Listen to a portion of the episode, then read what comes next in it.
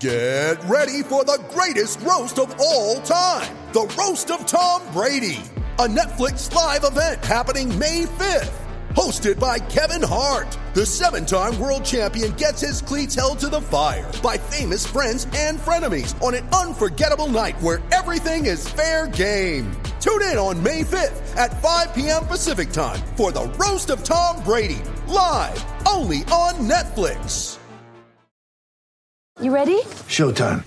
On May 3rd, summer starts with The Fall Guy. Let's do it later. Let's drink a spicy margarita. Make some bad decisions. Yes.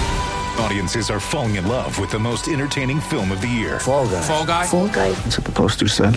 See Ryan Gosling and Emily Blunt in the movie critics say exists to make you happy. Trying to make it out? Nope. Because I don't either. It's not what I'm into right now. What are you into? Talking. Yeah. The Fall Guy. Only in theaters May 3rd. Rated PG-13. What's up, Bills Mafia? Matt Parrino here, coming to you on this Friday, January 22nd, 2021, for your Bills weekly flash briefing. And it's a big one. We got the AFC Championship game coming up on Sunday. I will be headed out to Kansas City to bring you all the coverage from the game. So make sure you keep it on locked on to Syracuse.com, NewYorkUpstate.com.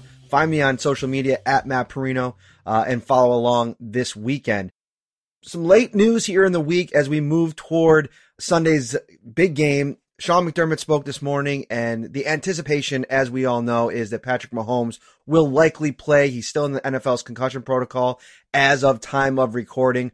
The expectation, I think, by everybody, including the Bills, and they're preparing like it, is that Mahomes will be a go. On the Bills side of things, it's going to be interesting to watch. Make sure you pay attention to the injury report today. Gabriel Davis did not practice the last two days. Cole Beasley popped up on the injury report yesterday, limited with that knee injury. Steph- Stefon Diggs also limited, continues to be limited with that oblique injury. And listen, you take a look at this wide receiver group in general, and I, I think Sean McDermott said it. Beasley and Diggs are looking good. I think that they're on track to be fine and and play and and I would imagine be effective in this game. But Gabriel Davis is an interesting one because if he can't go, you know, he he doesn't play a whole lot. He doesn't get a lot of targets. Uh, but he does have a very specific defined role in this offense. And if he's not available to go, you start looking at the potential options. I think we'll probably see more Isaiah McKenzie in those four wide receiver sets, even with Cole Beasley out there, just because of his ability to separate. But another person to think about here, I know Duke Williams is available p- potentially.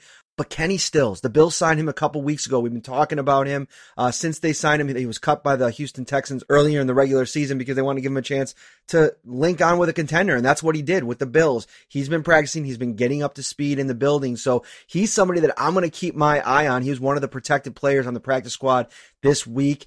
Uh, I would imagine him being a veteran presence. He's somebody that could maybe get thrown out there for a handful, 10 or maybe a dozen snaps, see if he can make a big game changing play. He had three catches for 80 yards and a touchdown against this Kansas City Chiefs team last year when his Houston Texans played them in the divisional round of the playoffs. So somebody to keep an eye on. We'll be, we'll be monitoring that all weekend long.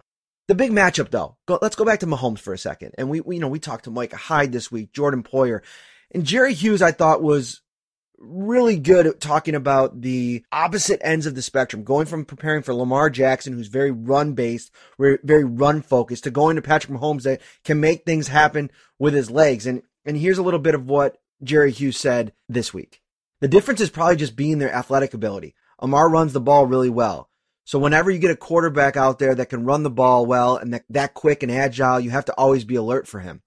But with Pat, it's a different story just because of his arm. It's so strong even when he's scrambling, he's just extending plays and buying time for a receiver to get open. So as a defensive lineman, you have to keep that in mind. You really got to be trying to figure out ways to get him to get to him quicker, get to him as fast as possible. Just because you know just because he's scrambling, it's not like he's looking to run or gain 20 yards. Somebody back there behind us, he's got his eye on him.